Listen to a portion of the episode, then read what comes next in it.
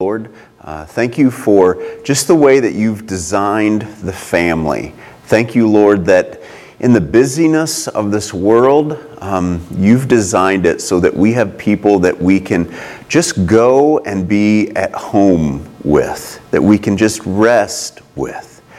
Father, thank you that you are someone that we can be at home with, someone that we can rest with. And today, Lord, um, I just pray that each person here, that each one of us would um, just grow more in our knowledge of, of you, not a head knowledge, Lord, but a knowing through experience with you. Lord, we want to experience you. We need to experience you. Lord, you've um, shown us through your word that heaven is endlessly experiencing you. But thank you, we don't have to wait. Thank you that we can experience you right now. And I pray that for each one of us here in Jesus' name. Amen. Well, if you um, were blessed to have a good mother as I was, uh, the thing that I appreciate most is that she spent so much time with me. That's what marked me. There's so many other things in this world that she could have focused on, that she could have been doing, but she said no to a million other things, and she said yes to me and her children. Well, what I want to share with you this morning is that God is someone that you can experience a relationship with in the same way that you experience a relationship with a good mother. I will never forget the first time that I suddenly understood that I could know Jesus. I was raised up in a church home. Uh, from the time I was born, I was attending church services and, you know, hearing the word and those kinds of things. But it was when I was in junior high and I was at a church camp and I was listening to this preacher I'd never heard before and I have no idea what the sermon was. I just know I looked at that guy and I could tell he knew Jesus. He knew him. And whatever he was saying, he was making it clear that I could know him. And from that point, I couldn't wait. Uh, I got out of that service and I went out into some trees and I just started talking to Jesus. And I didn't hear a voice, but I'm telling you, he was talking to me. And from that time on, I knew I can know him. But here's what I want to share with you this morning. That journey and walking with Him has been filled with obstacles. And after that, I went off to Bible college and seminary and multiple Bible colleges and multiple seminaries. And I want to tell you something. What I've found is that within the church, there are multiple obstacles that want to keep you and I from having a true relationship with Jesus. And that's what I want to share with you this morning. You know, I'll never forget after coming here, I had been again to multiple Bible colleges, I'd been to a seminary, but after I was here and I was pastoring, I decided to continue my education further and I went to a seminary in St. Louis. And when I was there at that seminary, it was a part of a denomination that did not allow people to pastor until after they had completed not only Bible college, but a seminary. So you had to go through six to seven years of schooling, undergraduate, graduate, before they would allow you to pastor. And when I told some of those people that I was already pastoring, they were like, they were horrified. What is someone like you doing pastoring? That kind of mentality permeates the church to the point that many of us don't think that we can read the Word and understand it. Here's the thing about the Word the Word is God's um, thoughts to you about Himself, but they are meant to lead you to Him. Every day, I spend time just reading the Word. I just read it. Now, I have study tools and all those kinds of things, but you know what? That's not where I spend my time. I spend my time just reading the Word. Why? Am I just trying to gain more knowledge? No. It's where I experience God. And that's what I'm hungry for. I am hungry to experience God. But one of the things, one of the hurdles that I had to get over was understanding that I could understand the Word. Because even after going to Bible college and seminary, I still had uh, to fight a mentality that says you can't really understand this unless you have um, a Greek New Testament over here and you have some commentaries over here and you have a concordance over here. And you know what? Listen to me. You don't need any of that. Like, I mean, you don't need any of that. And as a matter of fact, a lot of that stuff will give you hurdles to cross over when it comes to experiencing God. You can understand this book. I want to tell you something. The New Testament, some of you know this, um, it was written in the Greek language. Now, what's interesting though is that before 1897, which was 125 years ago, now, that may seem long, but it's not that long ago when you look at the span of history. Before that, they had the scripture. They had the scripture in English. But the weird thing was, is that when they translated the New Testament from Greek, the Greek that they found in the New Testament was unlike any other Greek they found anywhere else in any other books. You see, they had books on history, they had books on philosophy, they had books on architecture and poetry, all written in Greek, but the Greek that was in the Bible was different. There was about 5,000 words that were contained in the New Testament. 500 of those words could not be found in any other Greek literature. People were like, What's the deal? Why is the Bible written in such a different language? And so some people start thinking, I know what it is. It's a special Holy Spirit language. It's a Holy Spirit language. And that's why these words aren't found anywhere else. Then in 1897, they were doing some excavation and they found this old garbage dump and it was around the town of Alexandria, which was a part of the, you know, Greece, a part of the kingdom. And as they're digging down, they find these old letters. They find letters that husbands wrote to their wives, and you know, sons that were off in the military wrote to their parents, and they found old grocery lists. And you know what they found in all of those letters and grocery lists? They found the missing 500 words. There they were. They're like, what's the deal? None of these words were in all the books that we had. Well, here was the deal. You see, intellectuals were using what was called classical Greek. Because when you're an intellectual, you need to show others that you are superior and that you know words that other people don't know. Otherwise, how would they know that you're extra special and intelligent and that they should follow you and do whatever you say? You can't possibly speak in the language that everybody understands. Well, guess what? The New Testament wasn't written in the classical Greek. The New Testament was written what's called basic, elementary Greek. It was the language of the common people that common people used. You know why it was written in that language? Because God wrote His Word so that you could understand it. And, and even as I say that, you don't believe me. You don't really believe me. So many of you, when you're reading this word and you don't understand something, the first place you go to is, oh, well, I've got this handy little study Bible. I'm going to go right down here to the commentary notes. Oh, this is what that means. Probably not. Because what you just read was the thoughts of an intellectual. That's what you just read. You did not read the word. And what I have found through so much education is that there are so many obstacles that are put in place to make you feel like you can't understand the word. The word has already been translated for you. If you know Greek, great.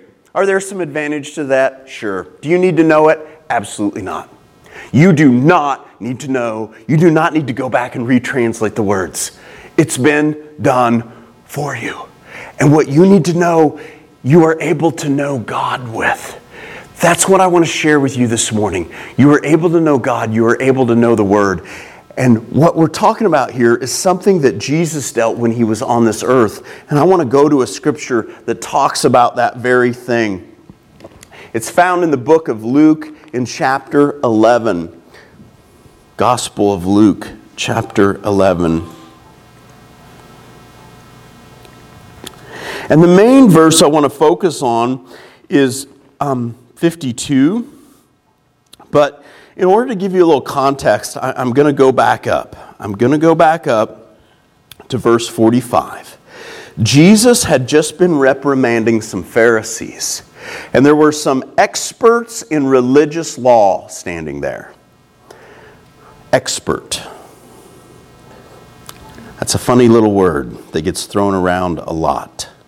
If I'm an expert, just do what I say. Don't question it. Don't try to understand it. Just do what I say, right? We've seen that over the last two years. That hasn't gone very well. Verse 45 says, Teacher, said an expert in religious law, you have insulted us too in what you just said. Yes, said Jesus. What sorrow awaits you, experts in religious law? For you crush people with unbearable religious demands, and you never lift a finger to ease the burden. I want you to hear this. If you feel like you are being crushed by unbearable religious demands, you do not know Jesus. You do not know him. That is not who he is. He has made it clear that his burden is light his yoke is easy. That is His words. So if you are in a place that you feel like following Jesus is just unbearable, like there's too much to it, you don't get it. You don't understand it. Well, but all of these preachers and you know uh, on church and the or, or on TV and the and on the radio and the places I've been to, this is what they told me. I don't care. I don't care. They've told you wrong. Well, but they've got all these followers, and uh, I mean, they're, all these people say they really know what they're talking about. Well, I want you to hear this. There were a lot of people that said that these people knew what they were talking about, the ones that Jesus is talking to.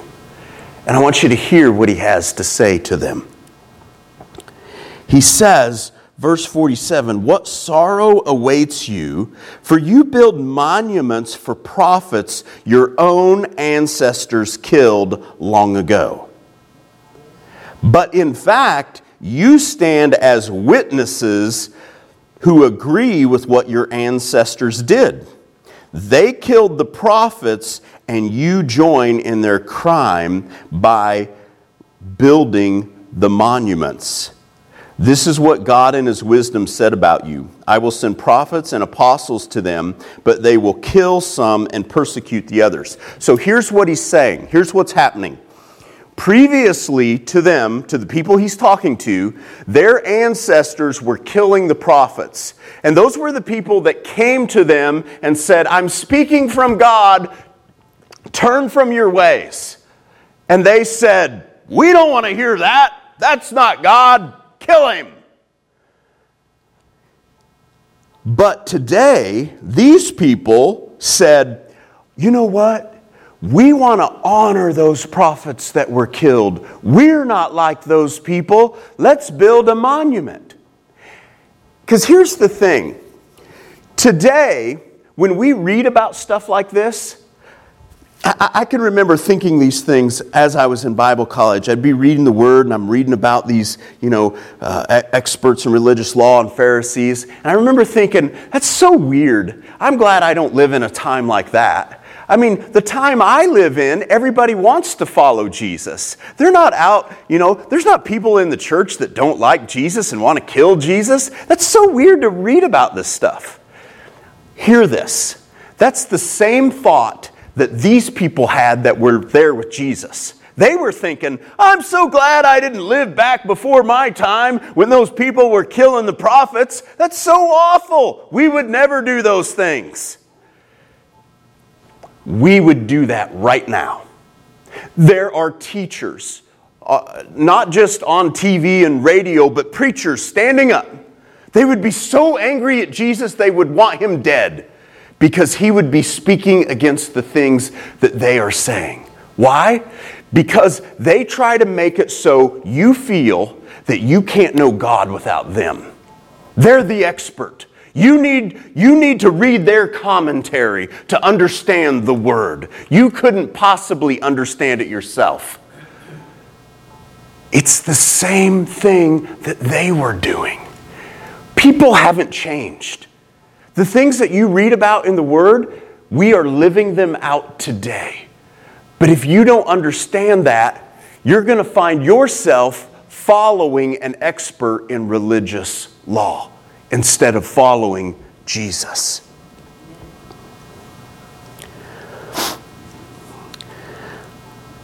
I want to skip on down to verse 52 now.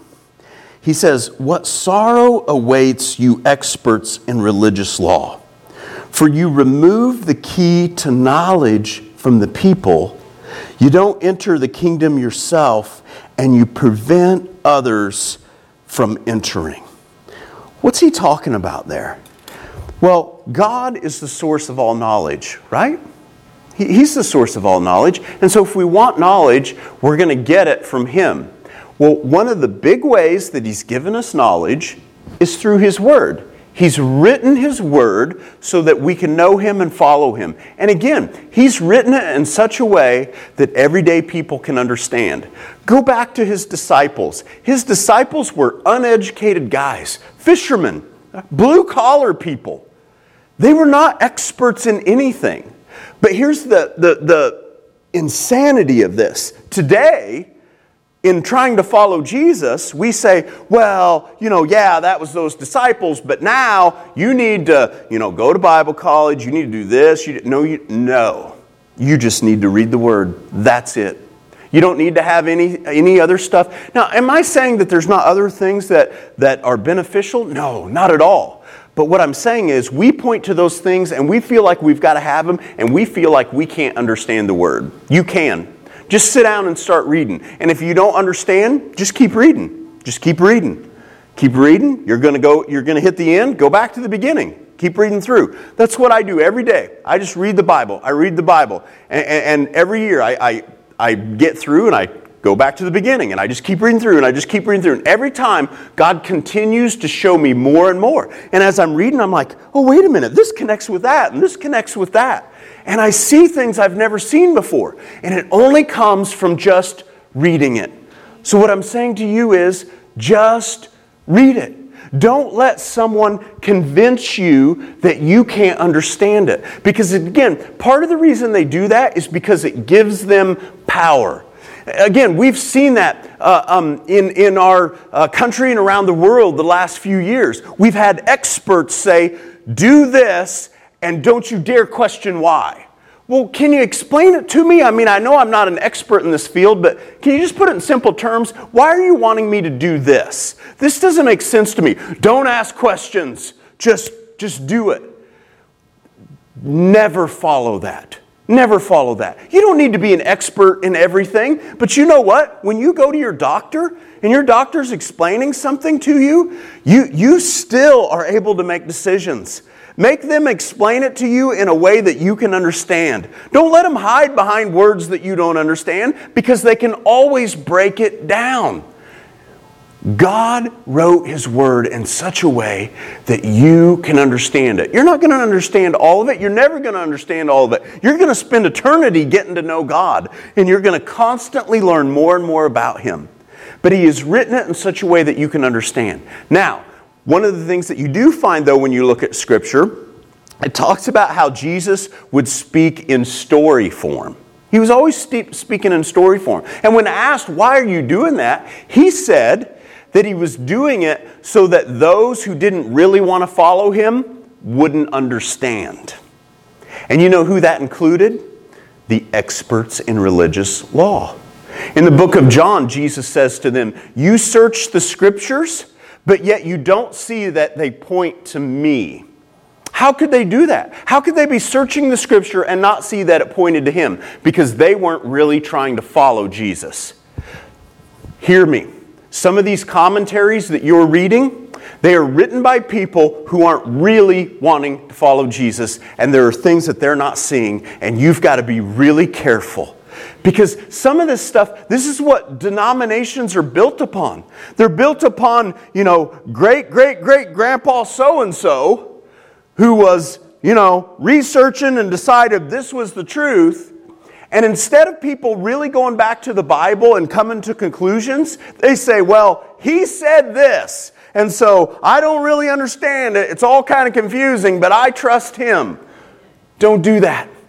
Don't do that.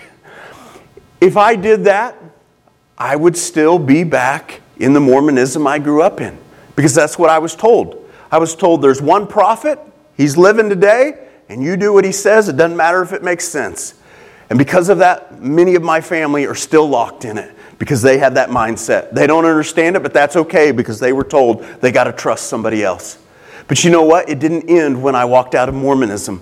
I've found it in every denomination that I've been around. The schools that I've been a part of, they were all part of different denominations. And every one of them have certain teachings that they're just grounded on, but it's not something that the people in there read the word and said, oh, that's what I believe. No, no, no. They were told it by somebody, and then they were told, well, here's how you find it. You go to here and you go to here, and, and it doesn't make sense to them, but they trust the people that are telling it to them. That's exactly what the people were doing here that Jesus was talking to. The experts in religious law, they had, they, that's all they did was just study.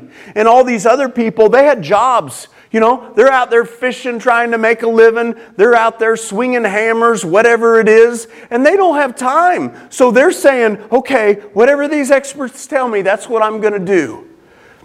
That's not who God is. God wrote His Word in such a way that you, if you can read, you can understand. And if you can't read, you can listen. We have that technology today. You just listen to the Word and you can understand it. And if you have beliefs that you didn't come to because you read the word and came to that belief, but it was told to you, question every one of them. Question every one of them. Go to the word. Don't listen to me. I'm not the expert. Uh, as I read the word, God is constantly revealing new things to me. And, and I mean, almost, I don't know how often, but, but all the time I'm reading stuff and I'm like, huh wait a minute, I, have always thought this, but as I'm reading that, that doesn't seem to align. Well, you know what? That's okay because I'm growing in the Lord. And what I'm trying to point you to is the Lord, not to me. And I want you to know that. It's so crucial that you know that you can walk with the Lord. But in order for you to walk with the Lord, you, you need to spend time in His Word. It's, it's what He's written to you for your life, and you can know it. You don't need anyone else. I pray that you will take this to heart and that you will go after it and you'll just start spending time with Jesus. He is able to transform your life. That's what He wants to do. Jesus was saying to these people that essentially they're blind guides and they're leading the blind.